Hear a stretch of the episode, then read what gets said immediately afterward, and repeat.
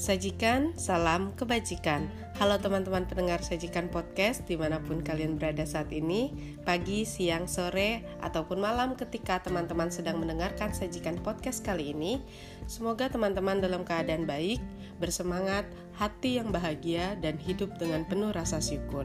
Kali ini saya akan menceritakan satu buah narasi ilustrasi yang berjudul Meneliti Hakikat banyak peristiwa di alam semesta ini yang pada dasarnya tidak paham tapi sering dikukuhi. Semisal, ada yang mengatakan sesungguhnya jarak matahari dengan bumi yang terdekat pada waktu pagi hari, sebab tampak paling besar. Tapi yang lain menyebutkan jarak terdekat antara bumi dengan matahari yaitu pada saat siang hari, karena terasa paling panas. Namun ada pula yang beranggapan jarak paling dekat antara jagat surya tersebut ketika senja hari dengan alasan kelihatan paling tegas berwarna merah keemasan. Dari ketiganya, mana yang benar? Bagaimana pula jika dibanding dengan pertanyaan berikut?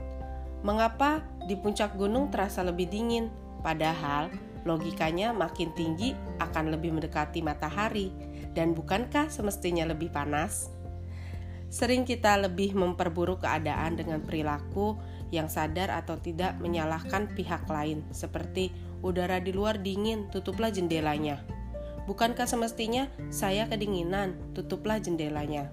Atau pernyataan lawan terlalu kuat sehingga saya tidak bisa menang, padahal jelas-jelas karena ketidakmampuan sehingga saya kalah. Mana lebih baik?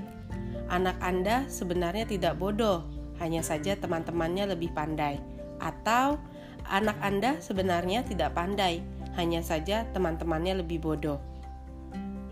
Begitu pula mana yang lebih hebat? Pasti menang atau tidak pernah kalah. Di dalam Tasye, bab utama, pasal 5 tertulis, dengan meneliti hakikat tiap perkara dapat cukuplah pengetahuannya. Dengan cukup pengetahuannya akan dapatlah mengimankan tekadnya. Dengan tekad yang beriman, akan dapatlah meluruskan hatinya. Dengan hati yang lurus, akan dapatlah membina dirinya.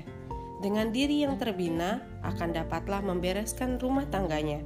Dengan rumah tangga yang beres, akan dapatlah mengatur negerinya. Dan dengan negeri yang teratur, akan dapat dicapai damai di dunia. Fenomena kehidupan sering kurang mendapat perhatian kita Padahal di situ kerikil kecil dan tajam sering menghambat kita, bahkan bisa melukai kita. Maka tutur kata dan perilaku kita terhadap sekeliling, saudara, teman, dan komunitas cukup menentukan keharmonisan dan ketepatan cara hidup kita sendiri.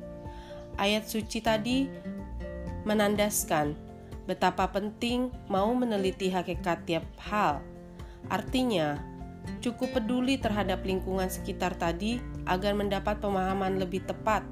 Dengan begitu, kita akan mampu mengimankan tekad terhadap cara yang lebih lurus dan benar. Perlukah nasihat semacam ini? Ya, sebab dengan tekad hidup beriman, hati nurani kita akan lurus, tidak bengkok atau mudah terpengaruh kiri kanan. Lalu, apa gunanya hati nurani yang lurus tadi? Jelas, hanya bila hati nurani lurus diri kita akan terbina di dalam kebajikan dan jalan suci. Dan itulah yang akan menjadikan rumah tangga kita beres. Beres pula rakyat dan pemimpinnya dalam mengatur negeri tercinta serta tercapailah sebuah cita-cita luhur yang paling esensi atau penting bagi tiap bangsa. Insan ciptaan Tuhan yaitu damai seluruh dunia. Secara agamis bisa diartikan dunia sekarang maupun dunia nanti. Houtian maupun Xiantian. Di dalam Lun Yi 2 pasal 17, bila mengerti berlakulah sebagai orang yang mengerti. Bila tidak mengerti, berlakulah sebagai orang yang tidak mengerti. Itulah yang dinamai mengerti atau berpengetahuan. Nah, itu sebabnya diingatkan oleh ayat kedua tadi agar bersikaplah jujur terhadap diri sendiri dan bersikap sesuai apa adanya Inilah awal pengertian akan hidup benar.